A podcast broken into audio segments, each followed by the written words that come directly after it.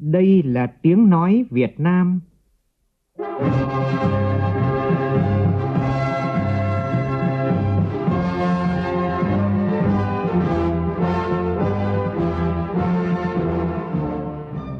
là tiếng nói Việt Nam, phát thanh từ Hà Nội, thủ đô nước Cộng hòa xã hội chủ nghĩa Việt Nam.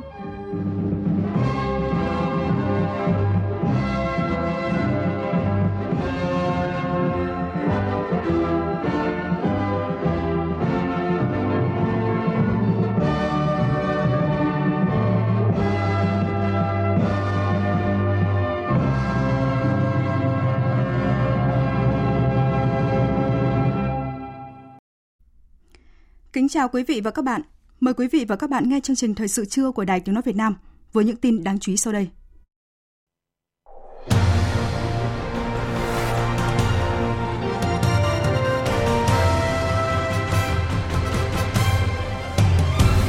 Truyền thông Cuba đặt nhiều kỳ vọng vào chuyến thăm chính thức Cộng hòa Cuba của Chủ tịch Quốc hội Vương Đình Huệ. Cục Quản lý, Giám sát Bảo hiểm, Bộ Tài chính yêu cầu xử lý nghiêm đại lý bảo hiểm tự ý thay đổi thông tin hợp đồng. Số người nhiễm COVID-19 tại Hà Nội không ngừng tăng, thành phố bổ sung 10.000 liều vaccine. Nhân ngày Người khuyết tật Việt Nam 18 tháng 4, phóng viên Đài Tiếng Nói Việt Nam phỏng vấn Thứ trưởng Bộ Lao động Thương binh và Xã hội Nguyễn Văn Hồi về chính sách lao động việc làm đối với người khuyết tật. Trong phần tin thế giới, gần 2.000 người thương vong trong cuộc xung đột đang có xu hướng lan rộng tại Sudan. Cộng đồng quốc tế kêu gọi các bên ngừng bắn và trở lại bàn đàm phán. Tổng thống Pháp Macron đặt thời hạn 100 ngày để hòa giải quốc gia sau cải cách hưu trí gây tranh cãi.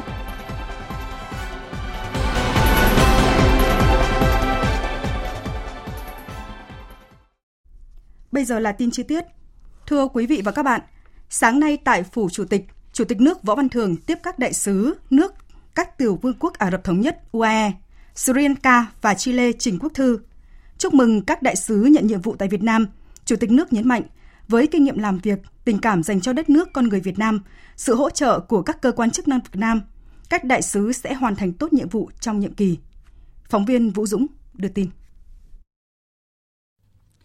Tiếp đại sứ các tiểu vương quốc Ả Rập Thống Nhất Bader Al-Machushi, Chủ tịch nước Võ Văn Thưởng đề nghị hai nước cần có biện pháp đưa kinh mạch thương mại song phương đạt 10 tỷ đô la Mỹ trong thời gian ngắn thay vì mức 8 tỷ đô la Mỹ như hiện nay. Do đó cần tăng cường quan hệ chính trị đối ngoại hai nước và qua đại sứ gửi lời mời Tổng thống các tiểu vương quốc Ả Rập Thống Nhất sớm thăm Việt Nam.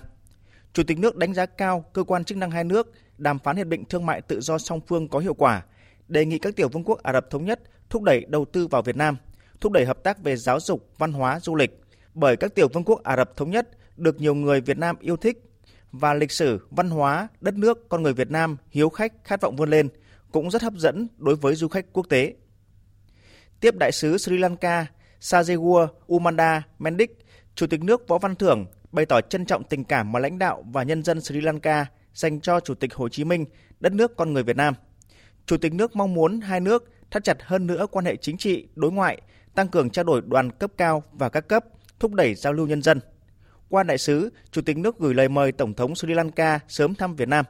Hai nước cũng cần thúc đẩy hiệu quả các cơ chế hợp tác song phương hiện có, chia sẻ quan điểm và tầm nhìn trong các vấn đề quốc tế, ủng hộ lẫn nhau trên các diễn đàn quốc tế và đa phương. Hai bên cũng cần thúc đẩy hợp tác về thương mại, đầu tư, nhất là khi kim ngạch thương mại song phương hiện còn thấp, hơn 400 triệu đô la Mỹ và tiềm năng hợp tác hai nước còn rất lớn.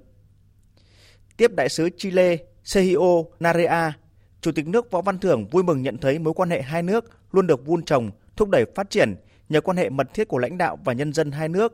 và cho rằng với quan hệ tốt đẹp đó, hướng về tương lai, hai nước có thể thúc đẩy hợp tác để nâng tầm quan hệ trong giai đoạn mới. Trong thời gian tới, hai nước cần thúc đẩy quan hệ chính trị và qua đại sứ, Chủ tịch nước gửi lời mời Tổng thống Chile sớm thăm Việt Nam.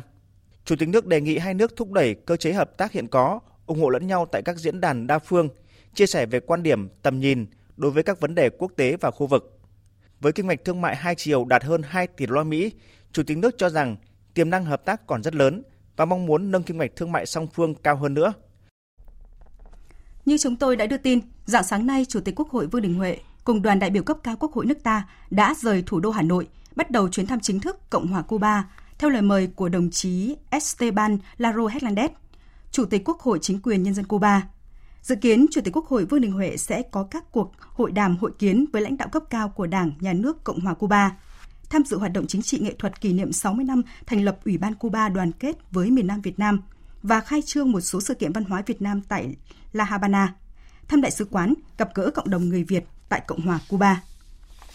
Nhân sự kiện đặc biệt này, nhiều cơ quan truyền thông Cuba có bài viết nhiệt liệt chào mừng chuyến thăm của Chủ tịch Quốc hội Việt Nam Vương Đình Huệ và bày tỏ tin tưởng chuyến thăm sẽ thành công tốt đẹp, góp phần làm sâu sắc hơn nữa quan hệ đoàn kết anh em, hợp tác toàn diện và tin cậy lẫn nhau trong suốt hơn 60 năm qua. Các cơ quan báo chí lớn của Cuba như Thông tấn xã Mỹ Latin, Pensa Latina, Nhật báo Granma, cơ quan ngôn luận của Đảng Cộng sản Cuba, báo điện tử Cuba Debate, trang mạng có lượng truy cập lớn nhất đảo quốc Caribe này, tuổi trẻ quật khởi hay những người lao động cũng như nhiều đơn vị truyền thông khác đều đưa tin và nhấn mạnh chuyến thăm diễn ra trong một thời điểm có ý nghĩa quan trọng đối với Cuba. Theo báo chí Cuba, Chủ tịch Quốc hội Vương Đình Huệ và đoàn đại biểu cấp cao Việt Nam sẽ là phái đoàn nước ngoài đầu tiên thăm La Habana sau khi cơ quan lập pháp mới của đảo quốc Caribe này được thành lập, đánh dấu một cột mốc mới trong quan hệ giữa hai quốc gia. Dư luận Cuba nhận định chuyến thăm của Chủ tịch Quốc hội Vương Đình Huệ thể hiện ý chí chính trị cao nhất của Quốc hội Việt Nam, luôn sắt cánh cùng hòn đảo tự do, tiếp nối truyền thống đoàn kết, ủng hộ và hợp tác toàn diện giữa hai dân tộc anh em tuy xa mà rất gần trong suốt chiều dài thăng trầm của lịch sử.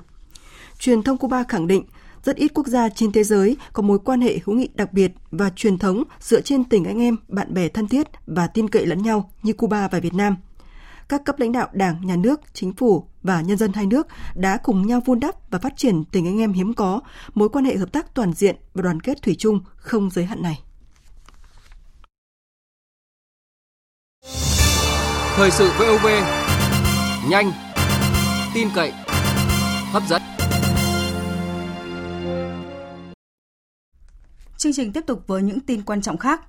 Văn phòng Chính phủ vừa có văn bản gửi Bộ Tài chính truyền đạt ý kiến của Phó Thủ tướng Chính phủ Lê Minh Khái về phương án miễn giảm thuế phí lệ phí cho năm 2023. Theo đó, Chính phủ đồng ý trình Quốc hội giảm 2% thuế giá trị gia tăng. Phó Thủ tướng Lê Minh Khái đồng ý về nguyên tắc Bộ Tài chính báo cáo Chính phủ để trình Quốc hội, Ủy ban Thường vụ Quốc hội xem xét cho phép xây dựng ban hành nghị quyết của Quốc hội về giảm thuế giá trị gia tăng theo trình tự, thủ tục rút gọn. Phó Thủ tướng yêu cầu Bộ Tài chính khẩn trương phối hợp với Bộ Tư pháp và các bộ cơ quan liên quan xây dựng hồ sơ dự án, nghị quyết để trình các cấp có thẩm quyền, đảm bảo đúng quy trình, trình tự, thủ tục theo quy định luật ban hành, văn bản quy phạm pháp luật. Trong đó nêu rõ căn cứ, cơ sở, sự cần thiết để đề xuất xây dựng ban hành dự thảo nghị quyết theo trình tự, thủ tục rút gọn, báo cáo chính phủ trước ngày 25 tháng 4 tới. Về tiếp tục giảm các khoản thu phí, lệ phí, Phó Thủ tướng yêu cầu Bộ Tài chính chủ động thực hiện việc xây dựng văn bản quy định về giảm các khoản thu phí, lệ phí theo đúng quy định của luật ban hành văn bản quy phạm pháp luật, bao gồm cả việc báo cáo Thủ tướng Chính phủ quyết định việc áp dụng trình tự, thủ tục rút gọn. Việt Nam với tiềm năng vị thế địa kinh tế trong chuỗi cung ứng toàn cầu đang đứng trước cơ hội rất lớn trong tăng trưởng xanh để có thể bắt kịp đi tắt đón đầu và tạo đà cho một bước nhảy vọt về phát triển kinh tế xã hội và môi trường – đây là thông tin đáng chú ý tại hội nghị thúc đẩy tăng trưởng xanh tại Việt Nam, lộ trình đến thành công do Bộ Kế hoạch và Đầu tư tổ chức sáng nay tại Hà Nội. Phóng viên Bá Toàn thông tin. Việt Nam xác định tăng trưởng xanh là lựa chọn dài hạn để đảm bảo cân đối hài hòa mục tiêu giảm tổng lượng phát thải khí nhà kính với sự phát triển và quy mô ngày càng tăng của nền kinh tế. Theo ông Lê Việt Anh, vụ trưởng vụ khoa học giáo dục, tài nguyên và môi trường, Bộ Kế hoạch và Đầu tư, thời gian tới sẽ ưu tiên đẩy mạnh triển khai chiến lược quốc gia về tăng trưởng xanh thông qua xây dựng cơ chế chính sách đầu tư, hoàn thiện chính sách khuôn khổ pháp lý và nâng cao khả năng tiếp cận nguồn lực đầu tư.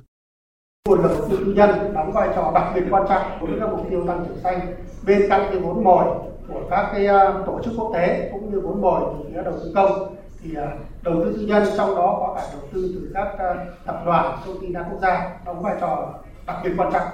đối với huy động nguồn lực cho tăng trưởng xanh. Và cái à, nền tảng cho vấn đề này đó là cái phân loại xanh quốc gia và phân loại xanh theo ngành. À, để mà làm sao chúng ta xác định được thế nào là một dự án tăng trưởng xanh, thế nào là một lĩnh vực mà được hưởng các ưu đãi về tăng trưởng xanh của quốc gia. Thì đối với nội dung này, bộ cách đầu tư đang tiếp tục phối hợp với tập đoàn BCG trong thời gian tới sẽ tiến hành cái nghiên cứu và đề xuất cho chính phủ liên quan đến ban hành hướng dẫn về phân loại xanh quốc gia cũng như phân loại xanh của các ngành. Chiến lược quốc gia về tăng trưởng xanh giai đoạn 2021-2030, tầm nhìn đến năm 2050 và kế hoạch hành động quốc gia về tăng trưởng xanh giai đoạn 2021-2030 đã xác định rõ tăng trưởng xanh là giải pháp quan trọng để thúc đẩy cơ cấu lại nền kinh tế gắn với đổi mới mô hình tăng trưởng, nâng cao năng lực cạnh tranh và khả năng chống chịu trước các cú sốc từ bên ngoài, đóng góp trực tiếp vào giảm phát thải khí nhà kính để hướng tới nền kinh tế trung hòa carbon trong dài hạn.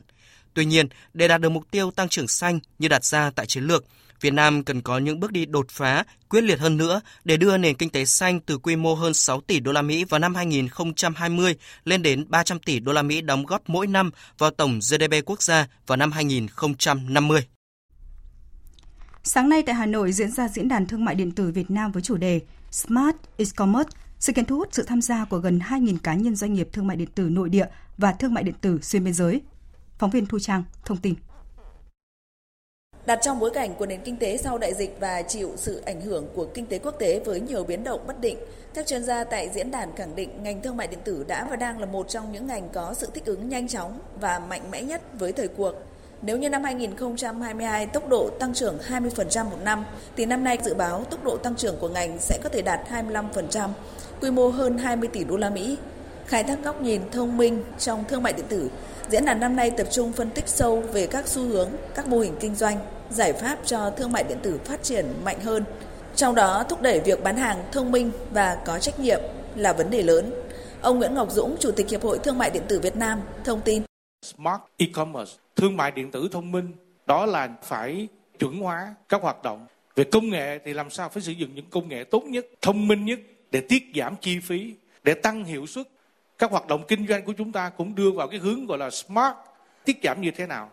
Đối với fintech và banking phải hỗ trợ chúng ta sử dụng thông minh hơn trong các hoạt động vay vốn, tận dụng vốn của ngân hàng, của các tổ chức tín dụng, của các định chế tài chính để hoạt động kinh doanh. Thương mại điện tử càng ngày càng được quan tâm nhiều hơn. Cho nên cùng tương tác, hiểu hơn vào các hoạt động của ngành, khó khăn như thế nào thì các hoạt động về thương mại điện tử cần phải được thông minh hơn và sẽ được mọi người ứng dụng tốt hơn. Sáng nay tại trụ sở Bộ Công Thương, Bộ trưởng Nguyễn Hồng Diên chủ trì hội nghị trực tuyến khối công thương địa phương, nhìn lại kết quả thực hiện quý đầu năm và bàn các giải pháp thúc đẩy phát triển sản xuất kinh doanh và xuất nhập khẩu năm 2023. Có rất nhiều nguyên nhân khiến sản xuất công nghiệp địa phương giảm được làm rõ, cần có ngay các giải pháp tháo gỡ kịp thời. Phóng viên Nguyên Long thông tin. Đã có 48 địa phương có chỉ số sản xuất công nghiệp IIP tăng và 15 địa phương có chỉ số sản xuất công nghiệp giảm trong quý 1 so với cùng kỳ năm trước. Một số địa phương tăng trưởng công nghiệp khá cao do ngành công nghiệp chế biến chế tạo tăng, có thể kể đến như Cao Bằng, Tuyên Quang, Hải Phòng, Quảng Ninh, Hải Dương, vân vân. Báo cáo của các địa phương cũng chỉ ra sức tiêu thụ của thị trường nội địa đối với mặt hàng thực phẩm chế biến thời gian qua giảm, từ khó khăn trong hoạt động xuất khẩu của các địa phương dẫn đến kim ngạch hàng hóa xuất khẩu quý 1 cả nước chỉ đạt hơn 79 tỷ đô la Mỹ, giảm 11,9% so với cùng kỳ, cho thấy những khó khăn của các doanh nghiệp trong nước trong việc khôi phục sản xuất kinh doanh và đẩy mạnh xuất khẩu. Các địa phương đồng loạt đề xuất cơ quan quản lý hỗ trợ tiếp cận, tìm kiếm thị trường xuất khẩu. Ông Nguyễn Văn Hồng, Phó Chủ tịch Ủy ban nhân dân thành phố Cần Thơ kiến nghị cụ thể cũng mong bộ là hỗ trợ thành phố Cần Thơ và các địa phương mở rộng một số các thị trường đặc biệt là thị trường của một số nước mà chúng ta có ký kết các hiệp định FTA dân dân để mở rộng cái thị trường hỗ trợ cho các cái doanh nghiệp đặc biệt là các cái doanh nghiệp xuất khẩu gạo thủy sản của Cần Thơ lãi suất của các ngân hàng Bộ trưởng Bộ Công Thương Nguyễn Hồng Diên chỉ ra nhiều khó khăn trong thời gian tới, ngành công thương cũng như các địa phương doanh nghiệp phải đối mặt, đồng thời nhấn mạnh nhiều giải pháp cần phải làm ngay từ các cấp ngành địa phương đến doanh nghiệp và người dân. Tập trung giả soát, tháo gỡ thực chất những khó khăn vướng mắt đối với từng doanh nghiệp từng dự án, nhất là những dự án lớn trên địa bàn. Và những dự án là nó tạo ra những cú hích về tăng trưởng, rồi tạo ra cái nguồn thu lớn cho ngân sách, giải quyết được việc làm cho người lao động địa phương. Tiếp tục đơn giản hóa các thủ tục hành chính để ban hành những cơ chế chính sách tầm quốc gia để gỡ khó cho doanh nghiệp và thu hút đầu tư, nhất là cái đầu tư dân doanh. Nâng cao hiệu quả thu hút đầu tư, tỉnh Quảng Ninh đang nỗ lực khắc phục nhiều hạn chế vướng mắc về dòng vốn chảy vào các khu kinh tế, khu công nghiệp công nghệ cao theo hướng phát triển công nghệ cao, công nghệ sạch. Ghi nhận của Trường Giang, phóng viên Đài Tiếng nói Việt Nam khu vực Đông Bắc. Quý 1 vừa qua, tổng vốn đầu tư trực tiếp nước ngoài FDI vào địa bàn tỉnh Quảng Ninh đạt gần 500 triệu đô la Mỹ, bằng 40,9% kế hoạch năm 2023 và tập trung vào các dự án chế biến chế tạo, sản xuất linh kiện điện tử, ô tô và các ngành công nghiệp phụ trợ. Hiện tại, Quảng Ninh có 8 khu công nghiệp đã thành lập với tổng diện tích hơn 4.600 ha. Các khu công nghiệp Cái Lân, Đông Mai, Hải Hà, Đầm Nhà Mạc, Sông Khoai, vân vân đều có lợi thế về giao thông gắn với hệ thống cảng biển, cửa khẩu và đều nằm trong các khu kinh tế động lực. Tuy vậy, đồng bộ hạ tầng vẫn đang là một đòi hỏi cấp thiết của các nhà đầu tư. Ông Hoàng Xin Dinh, Tổng Giám đốc đối ngoại, Công ty trách nhiệm hữu hạn công nghiệp Zinco Solar, chủ đầu tư ba dự án tại khu công nghiệp Sông Khoai cho biết. Chúng tôi đề xuất tỉnh tiếp tục đầu tư, hoàn thiện cơ sở hạ tầng, tạo điều kiện phát triển thông thương hàng hóa. Theo tính toán, sau khi dự án công nghệ tế bào quang điện Zinco Solar PV Việt Nam đi vào vận hành sản xuất hàng loạt năm 2024, chỉ tính riêng lượng hàng xuất trung bình mỗi ngày là 80 container 40 feet. Chính vì vậy, hơn ai hết, chúng tôi mong mỏi dự án các tuyến đường giao thông đang triển khai nhanh chóng hoàn thành. Chưa có các nhà đầu tư chiến lược dẫn dắt, chưa thu hút được các dự án sản xuất công nghiệp quy mô lớn, động lực, thiếu doanh nghiệp công nghiệp hỗ trợ, thiếu dịch vụ cảng biển, các thiết chế văn hóa xã hội đi kèm còn yếu, đang là bài toán cấp thiết đối với các khu công nghiệp tại Quảng Ninh. Tỷ lệ lấp đầy của các khu công nghiệp trong tỉnh khoảng 42%, thấp hơn nhiều so với trung bình hơn 70% của cả nước. Thêm vào đó, công tác hoàn thiện mặt bằng, hạ tầng kỹ thuật của các khu công nghiệp còn chậm, thu hút đầu tư chưa đồng bộ và thiếu tính chiến lược cũng là một trong những nguyên nhân khiến kết quả thu hút FDI năm 2022 của tỉnh Quảng Ninh chỉ đạt gần một nửa mục tiêu đề ra. Quảng Ninh đang xây dựng các cơ chế ưu đãi, phát triển nguồn nhân lực chất lượng cao, thu hút lao động, đảm bảo an toàn, an ninh để các khu kinh tế, khu công nghiệp là điểm đến đầu tư hấp dẫn, ổn định. Ưu tiên thu hút của Quảng Ninh là các nhà đầu tư đến từ Nhật Bản, Hàn Quốc, Trung Quốc và châu Âu, đổi mới nội dung, hình thức xúc tiến đầu tư cả tại chỗ và đầu tư mới, ở cả cấp địa phương và cấp doanh nghiệp, phối hợp các bộ ngành trung ương để tăng cường kết nối thương mại, du lịch, ngoại giao tại nước ngoài. Ông Cao Tường Huy, quyền Chủ tịch Ủy ban Nhân dân tỉnh Quảng Ninh khẳng định. Chúng tôi sẽ tận dụng tối đa những cơ hội để phát triển các khu kinh tế, các khu công nghiệp, các khu công nghiệp mà trung tâm là các khu kinh tế ven biển. Đó là Quảng Yên, đó là Vân Đồn, Móng Cái. Tới đây là chúng tôi sẽ có đầu tư, thu hút đầu tư, chọn lọc FDI thế hệ mới và làm sao mà phát huy được cao nhất cái hiệu quả sử dụng đất và mang lại cái hiệu quả đầu tư cao nhất cho các nhà đầu tư. Cục Quản lý Giám sát Bảo hiểm Bộ Tài chính vừa làm việc với đại diện các doanh nghiệp bảo hiểm về quản lý chất lượng hoạt động đại lý bảo hiểm và chất lượng chăm sóc khách hàng. Theo đó, đơn vị yêu cầu xử lý nghiêm đại lý bảo hiểm tự ý thay đổi thông tin hợp đồng, khiến khách hàng nhầm lẫn.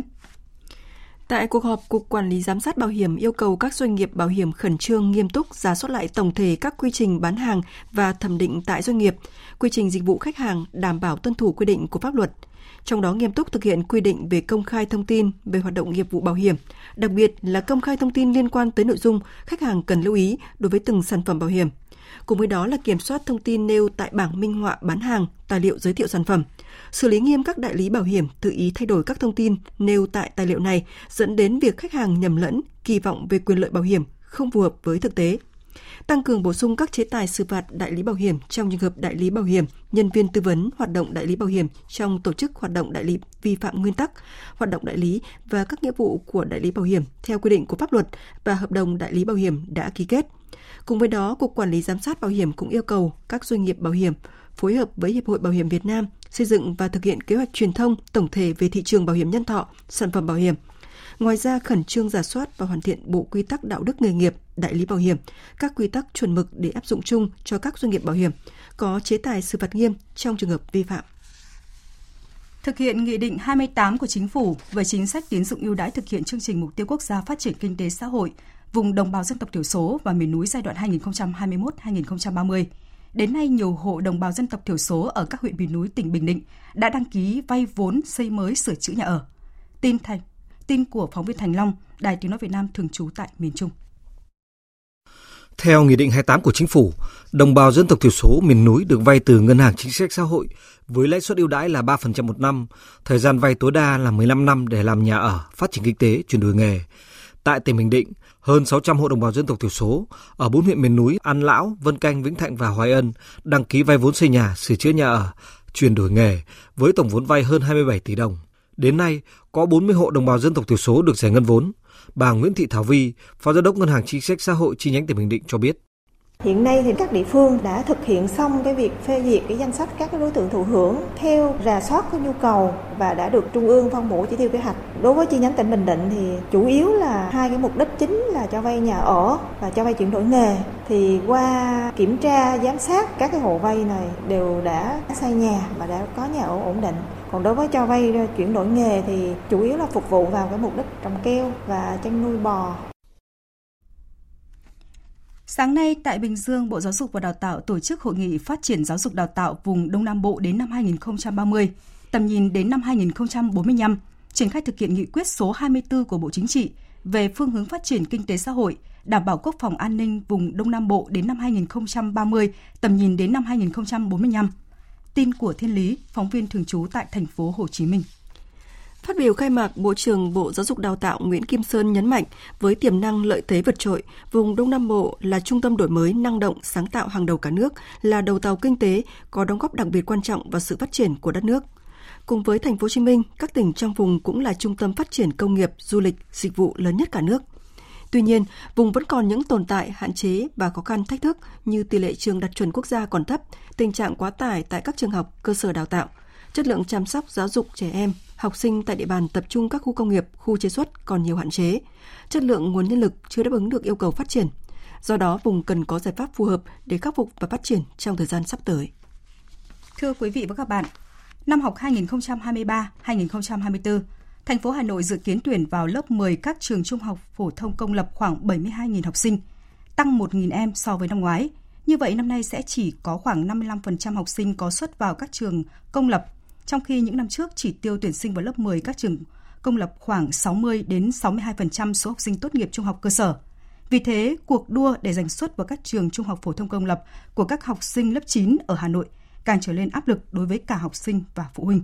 Ghi nhận của phóng viên Minh Hường với hơn 129.000 học sinh sẽ tốt nghiệp trung học cơ sở, nhưng chỉ có khoảng 72.000 chỉ tiêu, nên một trọi một là thực tế mà học sinh sẽ phải đối mặt trong cuộc đua vào lớp 10 công lập của thành phố Hà Nội sắp tới. Vấn đề đã sụp đổ, tại vì là bao nhiêu năm mình học khóa học hành, xong rồi lại còn tiền của bố mẹ đủ vào, và mình lại có thể không được đỗ không đỗ được cấp 3 thì mình học cái trường khác tài chính là mình thì chắc chắn sẽ không thể đủ được sáng lại xong rồi ngày đêm trần trọc 12 giờ đêm rồi tưởng là mệt quá ngủ ngon nhưng cuối cùng vẫn không ngủ được.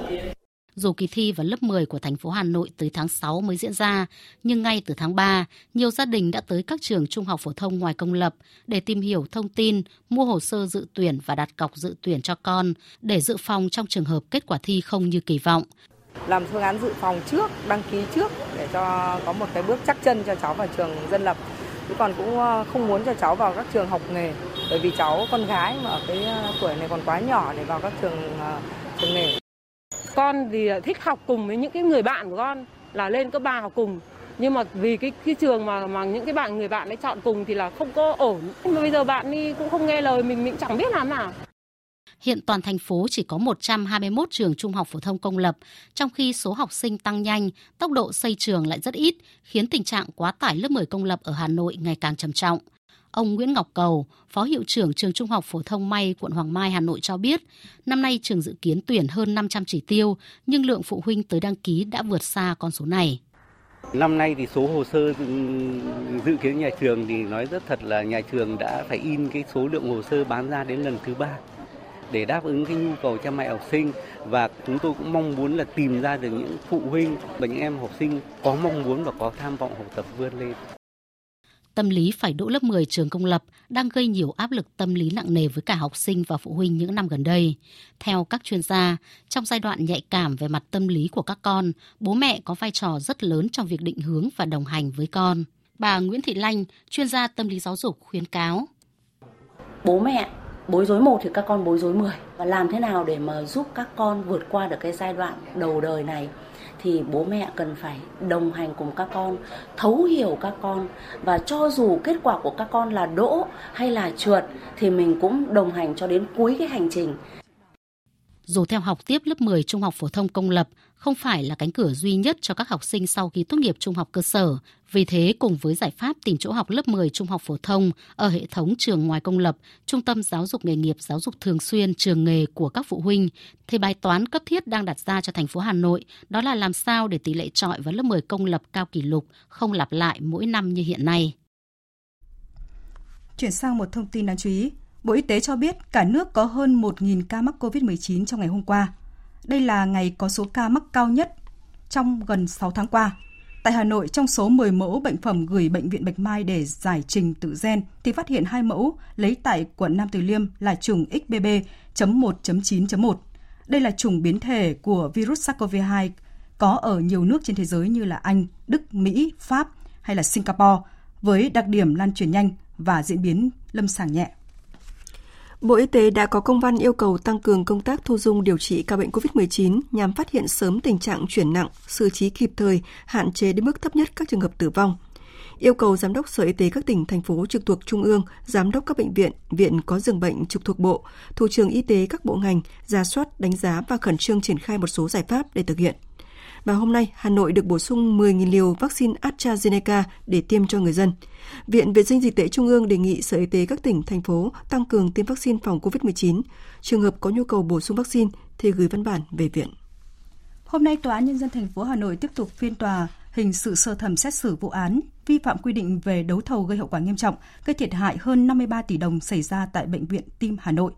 Trong phiên xét xử sáng nay, đại diện Viện Kiểm sát Nhân dân thành phố Hà Nội nêu quan điểm luận tội và đề nghị mức án đối với các bị cáo. Ông Nguyễn Quang Tuấn, nguyên giám đốc Bệnh viện Tim Hà Nội bị đề nghị tuyên phạt là từ 4 đến 5 năm tù về tội vi phạm quy định về đấu thầu gây hậu quả nghiêm trọng. Cùng tội danh này, các bị cáo Hoàng Thị Ngọc Hưởng,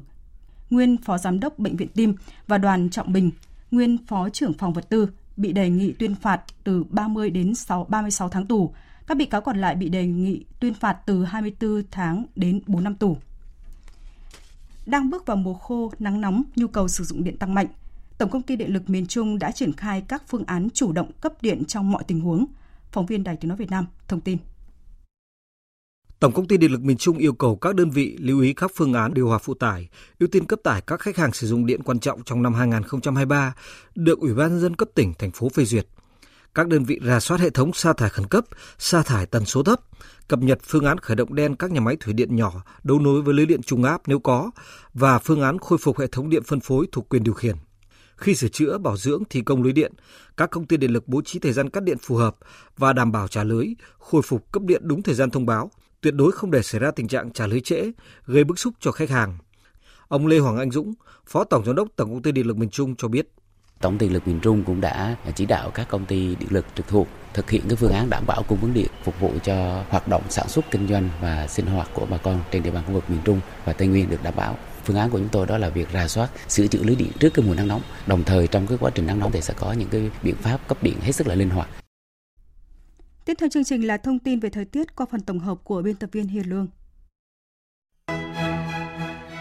Thưa quý vị và các bạn, theo Trung tâm Dự báo Khí tượng Thủy văn Quốc gia, hôm nay phía Tây Bắc Bộ và Trung Bộ bước vào đợt nắng nóng diện rộng mới. Nhiệt độ tiếp tục tăng hơn hôm qua, mở rộng khắp Tây Bắc Bộ và từ Thanh Hóa trở vào đến Quảng Ngãi,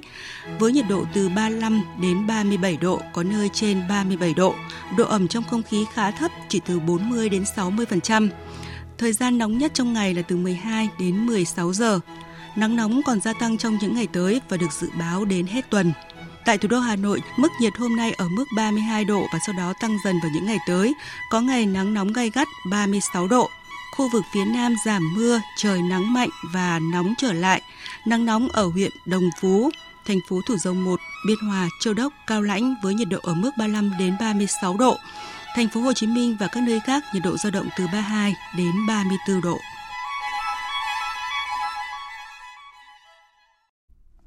Xin được chuyển sang phần tin quốc tế.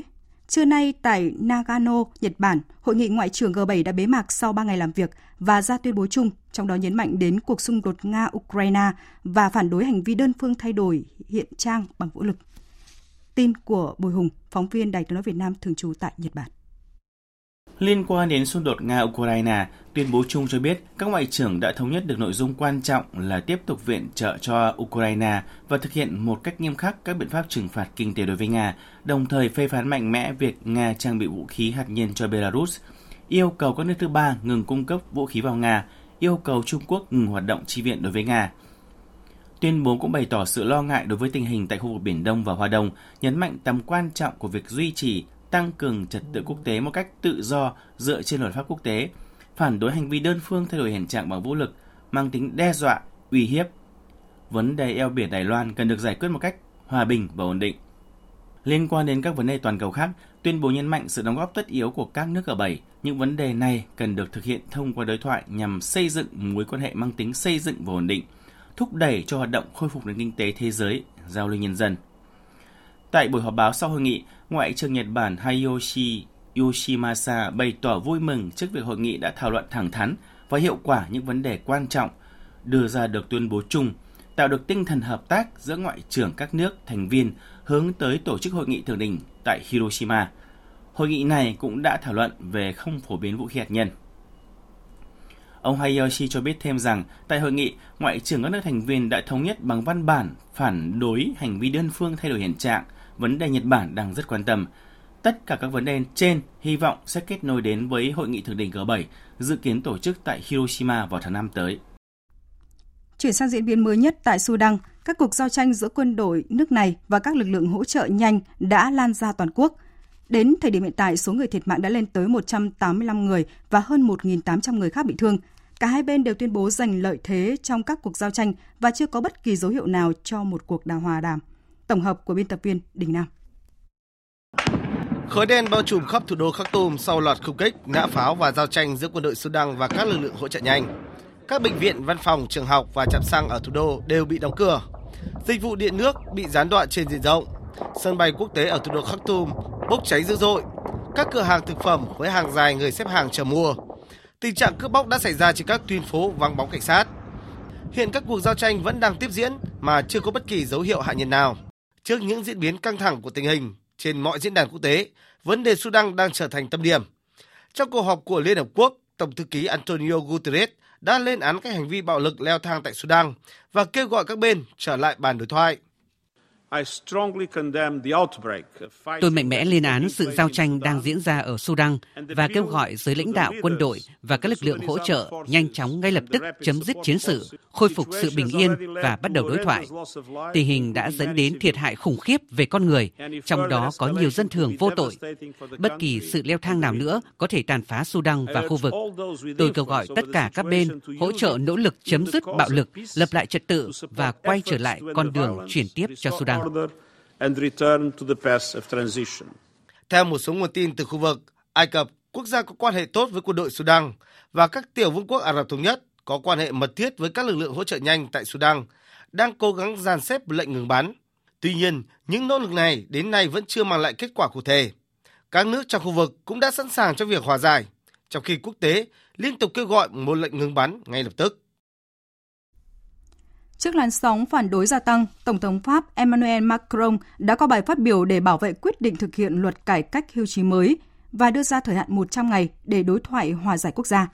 Mạnh Hà, phóng viên cơ quan thường trú Đài Tiếng Nói Việt Nam tại Pháp, đưa tin. Tổng thống Pháp ông Emmanuel Macron khẳng định luật cải cách hưu trí mới đã tuân thủ đúng quy trình dân chủ của hiến pháp, đề cao các nội dung ưu tiên như thúc đẩy công bằng xã hội, cải thiện chế độ với những người làm việc lâu năm trong các ngành nghề nặng nhọc cũng như có mức lương hưu thấp Ông Emmanuel Macron cũng bày tỏ hiểu được sự tức giận của người dân nhưng cho rằng những người phản đối chỉ là thiểu số, đồng thời nhấn mạnh cải cách hưu trí là cần thiết để đảm bảo nguồn lực xã hội. Luật cải cách hưu trí sẽ có hiệu lực kể từ mùa thu này. Những thay đổi này là cần thiết trước thực tế là số lượng người về hưu ngày càng tăng và tuổi thọ cũng ngày càng cao. Lời giải không thể là cắt giảm lương hưu, cũng không thể là yêu cầu tăng phí đóng bảo hiểm xã hội với những người vẫn đang đi làm và càng không thể là duy trì mãi cơ chế cũ mà không hành động. Bởi điều này đồng nghĩa khó khăn ngày càng dồn lại và tăng lên đối với các thế hệ tương lai. Tổng thống Pháp Emmanuel Macron cho biết sẽ dành ra 100 ngày tới để thực hiện các cuộc đối thoại hòa giải với tất cả các tổ chức xã hội và công đoàn để vượt qua những khác biệt khép lại vấn đề cải cách hưu trí và cùng nhau hành động đưa nước Pháp thoát ra khỏi những khó khăn hiện nay. Các đảng phái đối lập và các nghiệp đoàn lao động Pháp đánh giá bài phát biểu của Tổng thống Pháp Macron không có gì mới và cụ thể, đồng thời cảnh báo nước Pháp sẽ tiếp tục lún sâu vào chia rẽ và khủng hoảng. Hàng loạt cuộc biểu tình tự phát đã tiếp tục đồng loạt diễn ra trên toàn nước Pháp trong tối và đêm ngày hôm qua để phản đối luật cải cách hưu trí mới. Nga mong muốn tăng cường đàm phán về một hiệp định thương mại tự do FTA với Ấn Độ. Tuyên bố này được Phó Thủ tướng kiêm Bộ trưởng Công thương Nga Demid Maturov đưa ra hôm qua trong khuôn khổ chuyến thăm và làm việc tại Ấn Độ. Phóng viên Đài Tiếng Nói Việt Nam thường trú tại Ấn Độ đưa tin. Phó Thủ tướng kiêm Bộ trưởng Công thương Nga Manturov cho biết, Nga mong muốn đẩy mạnh việc đàm phán một hiệp định thương mại tự do với Ấn Độ. Ông Manturov cho rằng Ấn Độ có thể trở thành một trong những đối tác quan trọng trong khuôn khổ hành lang vận tải quốc tế Bắc Nam. Đề cập đến các lệnh trừng phạt của phương Tây đối với Nga, Phó Thủ tướng Nga nhấn mạnh điều này đã gây ra các vấn đề mang tính hệ thống trên thị trường toàn cầu, dẫn đến lạm phát gia tăng ở nhiều quốc gia. Ngoài ra, nó còn gây khó khăn cho ngành vận tải quốc tế, bảo hiểm hàng hóa và thực hiện các giao dịch tài chính quốc tế. Trong khuôn khổ cuộc họp Ủy ban Liên Chính phủ Ấn Độ-Nga lần thứ 24, ông Manturov cho biết Nga đề xuất xem xét khả năng sử dụng rộng rãi đồng nội tệ của hai nước và tiền tệ của các nước thân thiện. Điều này sẽ cho phép giảm thiểu chi phí và rủi ro tiền tệ.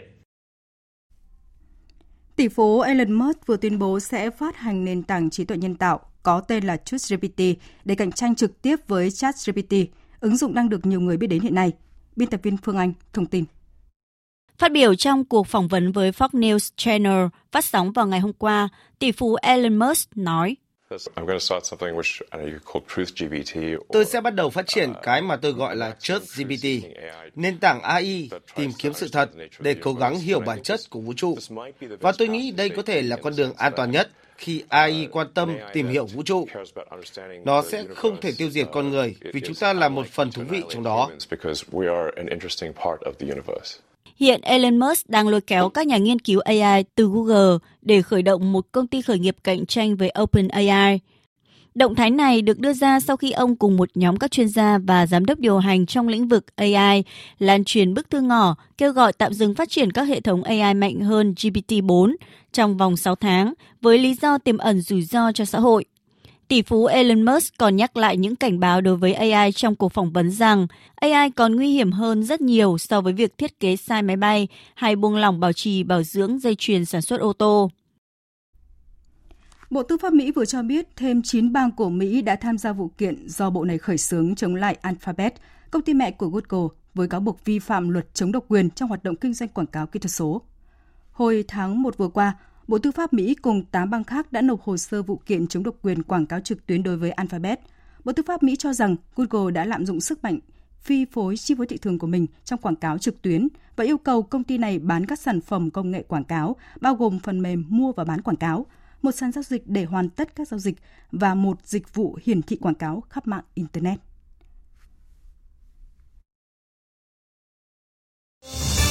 Thời sự VOV, nhanh, tin cậy, hấp dẫn. Quý vị và các bạn đang nghe chương trình Thời sự trưa của Đài Tiếng Nói Việt Nam. Thưa quý vị và các bạn, trong những năm qua, Đảng, Nhà nước đã có nhiều chính sách nhằm chăm lo, cải thiện cuộc sống và giúp người khuyết tật hòa nhập cộng đồng ngày càng dễ dàng hơn. Tuy nhiên, những khó khăn mà người khuyết tật gặp phải vẫn còn nhiều. Cả nước hiện có khoảng 7 triệu người khuyết tật, chiếm 7% dân số từ 2 tuổi trở lên. Số người khuyết tật còn trong độ tuổi lao động là 61%, trong đó 40% còn khả năng lao động.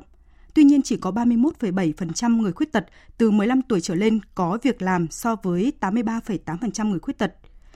so với 83,8% người không khuyết tật.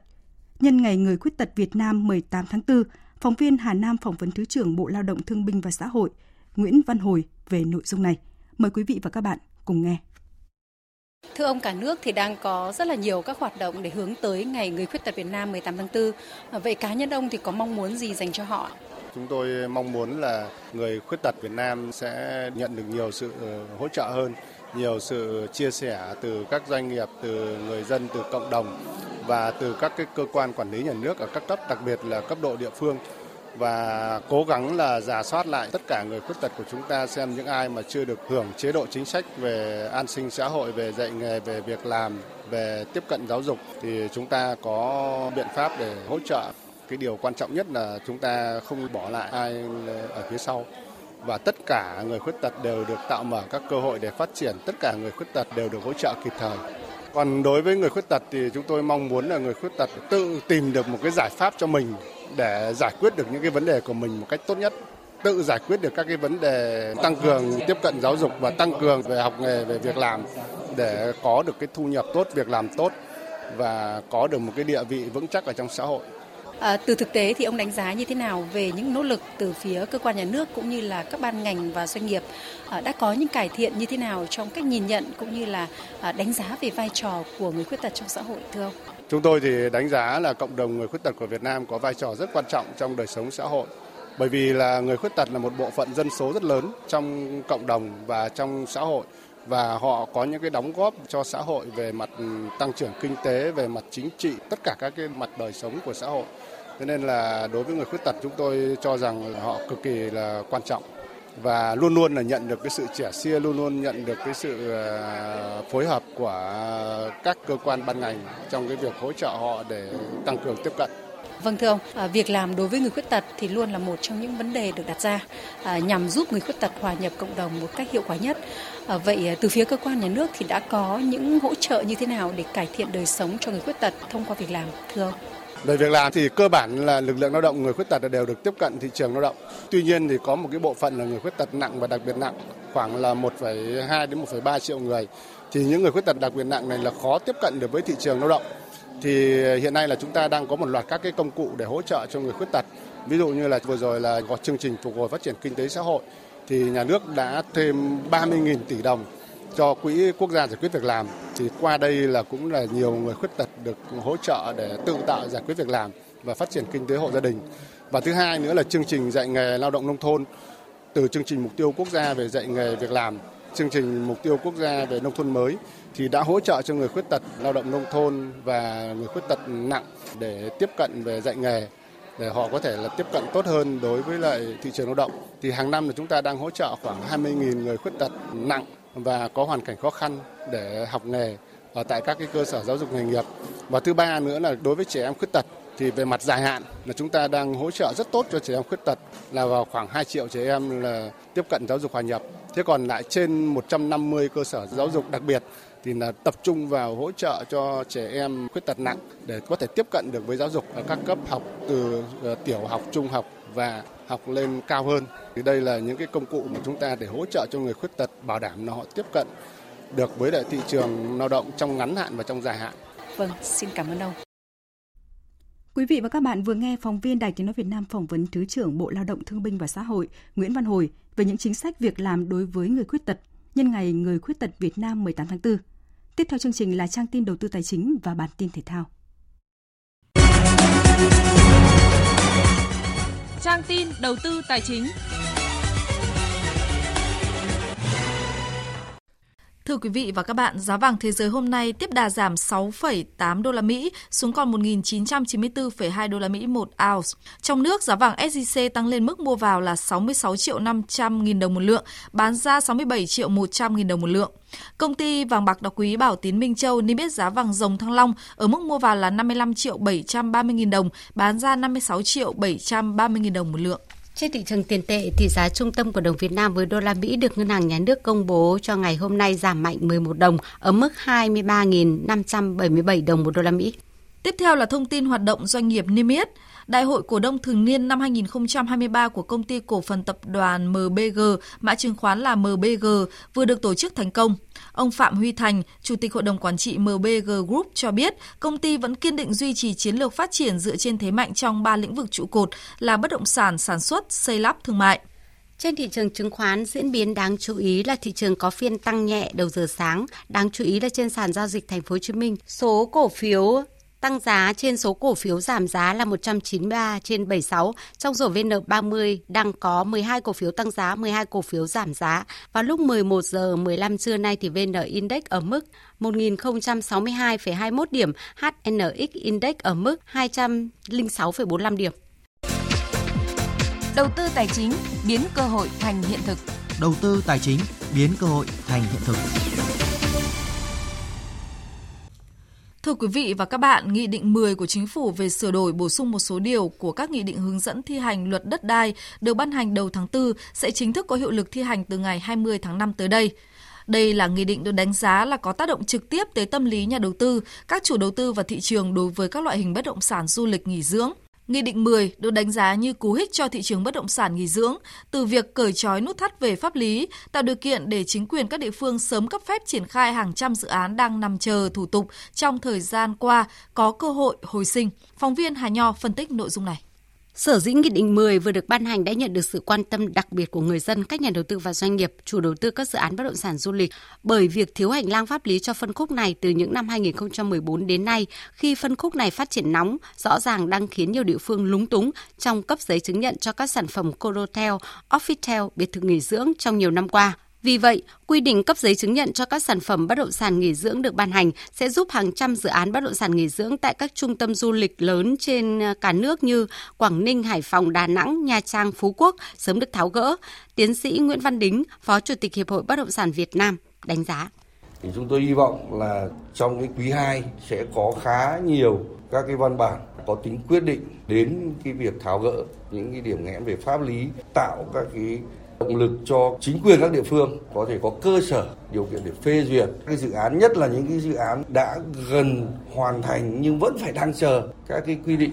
Phó Chủ tịch Hiệp hội Bất động sản Việt Nam cũng cho biết thêm, điều này cũng tạo niềm tin cho các nhà đầu tư quay trở lại thị trường và tham gia đầu tư vào phân khúc bất động sản Condotel, vốn được ghi nhận là phân khúc tiềm năng của Việt Nam. Mặc dù vậy thì các chuyên gia trong lĩnh vực này cũng khuyến nghị nghị định cần có hướng dẫn thực hiện thực sự chi tiết, nếu không rất dễ xảy ra thiếu sót khi tổ chức thực hiện. Phó giáo sư tiến sĩ Nguyễn Quang Tuyến, Phó Chủ tịch Hội đồng trường Đại học Luật Hà Nội phân tích về quy, quy chế pháp lý tôi cho rằng các cái condo theo mà bán cho người dân người ta để để ở thì tôi cho rằng là đấy nó là bất động sản du lịch nhưng kết hợp nghỉ dưỡng thì xác định nên cấp nó là đất ở. Kết hợp giữa ở với kinh doanh thì đấy là mục đích hỗn hợp. Nghị định 10-2023 cũng quy định sau khi hoàn thành công trình, chủ đầu tư có trách nhiệm gửi Sở Tài nguyên và Môi trường các giấy tờ như giấy chứng nhận quyền sử dụng đất, quyền sở hữu nhà ở và tài sản khác gắn liền với đất, chứng từ thực hiện nghĩa vụ tài chính của chủ dự án. Ông Nguyễn Quốc Anh, Phó Giám đốc kênh bất động sản.com cho rằng.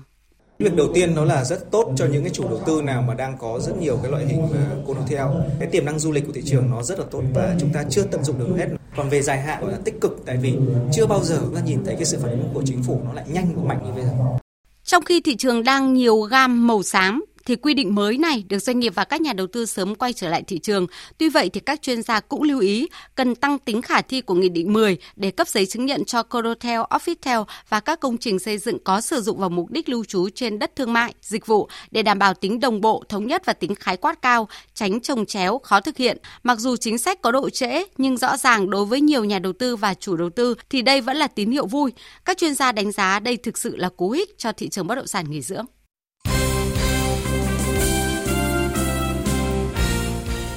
Thưa quý vị và các bạn, câu lạc bộ Đông Á Thanh Hóa đã vượt qua Hà Nội FC để độc chiếm ngôi đầu bảng xếp hạng V-League 2023 sau khi có chiến thắng tưng bừng 5-3 trước câu lạc bộ Thành phố Hồ Chí Minh trong trận đấu vòng 7 diễn ra vào tối qua.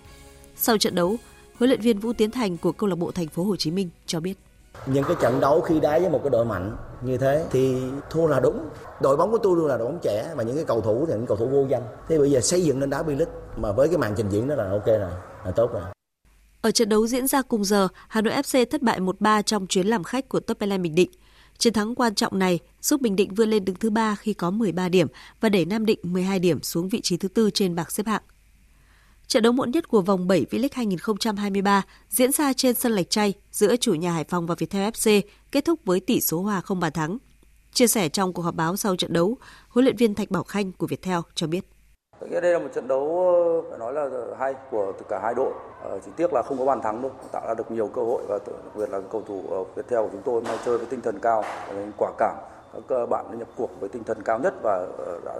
tạo lên rất nhiều những cái tình huống và đó là những cái tôi hài lòng nhất là cái tinh thần và cái, cái lối chơi cái triển khai cách chơi của à, toàn đội. Huấn luyện viên Chu Đình Nghiêm bên phía Hải Phòng cũng bày tỏ sự hài lòng với một điểm có được trên sân nhà. Tôi hài lòng với cái tinh thần tinh thần của đội bóng. thì các bạn biết rằng đội bóng Hải Phòng thì cái lực lượng năm nay nó không được dày và đã có những cái cầu thủ chủ chốt đã bị chấn thương dài hạn thì cầu thủ hôm nay à, đã rất là cố gắng thì đối với chơi được thì đó là cái sự à, tôi rất là ghi nhận cái sự tinh thần và cái nỗ lực của trận đấu ngày hôm nay. Có trận hòa thứ 5 chỉ sau vòng đấu, Viettel rơi xuống vị trí thứ 10 trên bảng xếp hạng với 8 điểm. Hải Phòng có 7 điểm, đứng ngay sau với thứ hạng 11, đồng thời nối dài chuỗi trận không thắng trên mọi đấu trường lên con số 6. Chiều nay, vòng đấu cuối cùng của giai đoạn lượt đi giải Futsal HD Bank vô địch quốc gia 2023 sẽ khép lại với hai trận đấu GFD Sông Hàn gặp Thái Sơn Nam và Tân Hiệp Hưng làm khách của Savinex Khánh Hòa. Trước đó, ngày thi đấu hôm qua, câu lạc bộ Sahako nhận thất bại 1-3 trước Tân Binh Hà Nội. Đây cũng là trận thua thứ ba liên tiếp của nhà đương kim vô địch. Trong khi đó, Thái Sơn Bắc giành chọn 3 điểm trước Cao Bằng, mở ra cơ hội cạnh tranh huy chương khi giải đấu bước vào giai đoạn lượt về.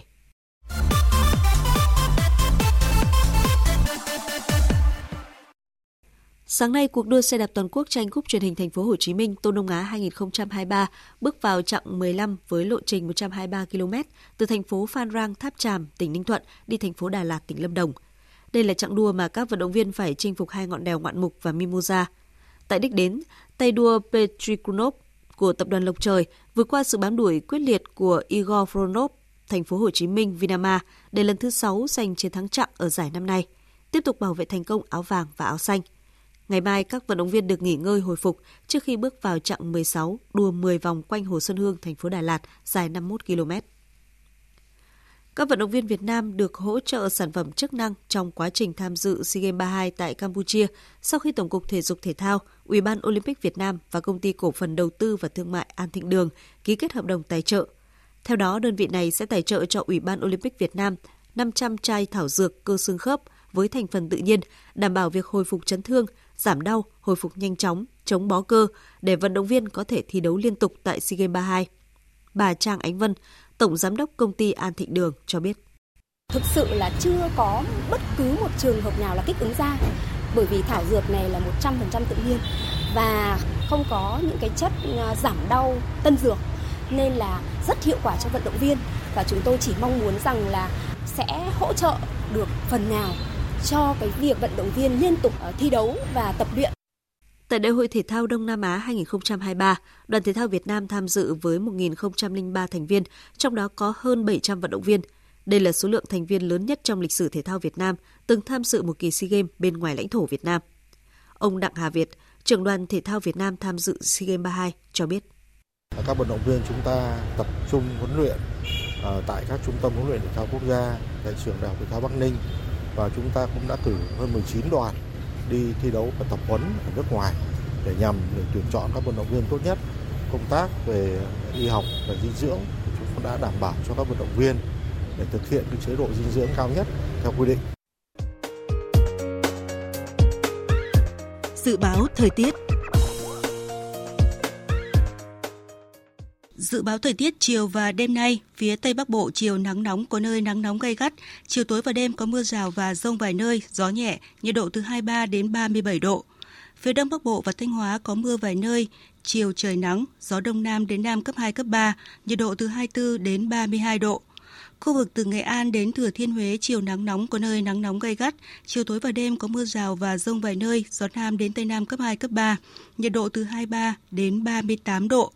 Khu vực từ Đà Nẵng đến Bình Thuận chiều nắng, riêng phía Bắc có nắng nóng, chiều tối và đêm có mưa rào và rông vài nơi, gió Đông Nam đến Nam cấp 2, cấp 3, nhiệt độ từ 24 đến 36 độ. Khu vực Tây Nguyên và Nam Bộ chiều nắng, chiều tối và đêm có mưa rào và rông vài nơi, gió nhẹ, nhiệt độ từ 21 đến 35 độ. Khu vực Hà Nội có mưa vài nơi, chiều trời nắng, gió Đông Nam đến Nam cấp 2, cấp 3, nhiệt độ từ 24 đến 32 độ. Dự báo thời tiết biển, vùng biển Bắc Vịnh Bắc Bộ có mưa vài nơi, tầm nhìn xa trên 10 km, gió Đông Nam đến Nam cấp 4, cấp 5, có lúc cấp 6, giật cấp 7, biển động.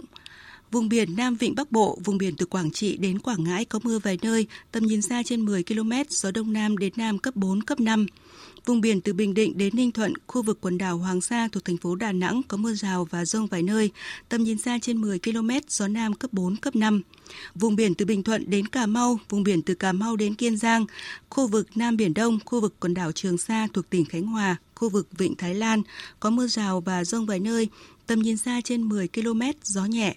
Khu vực Bắc Biển Đông có mưa vài nơi, tầm nhìn xa trên 10 km, gió Nam cấp 3, cấp 4, riêng phía Tây cấp 4, cấp 5. Khu vực giữa Biển Đông có mưa vài nơi, tầm nhìn xa trên 10 km, gió nhẹ, riêng phía Tây gió Nam cấp 4, cấp 5. Vừa rồi là thông tin dự báo thời tiết chi tiết các vùng trên cả nước. Trước khi kết thúc chương trình, chúng tôi tóm lược những tin chính vừa phát. Chủ tịch Quốc hội Vương Đình Huệ cùng đoàn đại biểu cấp cao Quốc hội nước ta đã rời Hà Nội, bắt đầu thăm chính thức Cộng hòa Cuba. Trước sự kiện đặc biệt này, nhiều cơ quan truyền thông Cuba có bài viết chào mừng chuyến thăm của Chủ tịch Quốc hội Vương Đình Huệ và bày tỏ tin tưởng chuyến thăm sẽ thành công tốt đẹp, góp phần làm sâu sắc hơn nữa quan hệ đoàn kết anh em, hợp tác toàn diện và tin cậy lẫn nhau trong suốt hơn 60 năm qua. Làm việc với đại diện các doanh nghiệp bảo hiểm về quản lý chất lượng hoạt động đại lý bảo hiểm và chất lượng chăm sóc khách hàng, Cục Quản lý Giám sát Bảo hiểm Bộ Tài chính yêu cầu các doanh nghiệp bảo hiểm khẩn trương nghiêm túc giả soát lại tổng thể quy trình bán hàng và thẩm định tại doanh nghiệp, xử lý nghiêm các đại lý bảo hiểm tự ý thay đổi các thông tin nêu tại tài liệu này dẫn đến việc khách hàng nhầm lẫn, kỳ vọng về quyền lợi bảo hiểm không phù hợp với thực tế. Các cuộc giao tranh giữa quân đội Sudan và các lực lượng hỗ trợ nhanh đã lan ra toàn quốc. Tổng thư ký Antonio Guterres lên án các hành vi bạo lực leo thang, khiến gần 2.000 người thương vong và kêu gọi các bên trở lại bàn đối thoại. Trong diễn biến đáng chú ý, đại sứ Liên minh châu Âu tại Sudan đã bị tấn công ngay tại nhà riêng, hiện chưa rõ tình trạng sức khỏe của nhà ngoại giao cấp cao châu Âu. Tổng thống Pháp Emmanuel Macron sẽ dành 100 ngày sắp tới để thực hiện các cuộc đối thoại hòa giải với tất cả tổ chức xã hội và công đoàn để vượt qua những khác biệt, khép lại vấn đề cải cách hưu trí và cùng nhau hành động đưa nước Pháp ra khỏi những khó khăn hiện nay. Những thông tin tóm lược vừa rồi đã kết thúc chương trình thời sự trưa của Đài Tiếng nói Việt Nam. Chương trình do các biên tập viên Thu Hằng, Hoàng Ân, Minh Châu và Thu Hòa thực hiện với sự tham gia của kỹ thuật viên Thanh Tùng. Chịu trách nhiệm nội dung Lê Hằng. Cảm ơn quý vị đã quan tâm lắng nghe. Xin kính chào và hẹn gặp lại quý vị.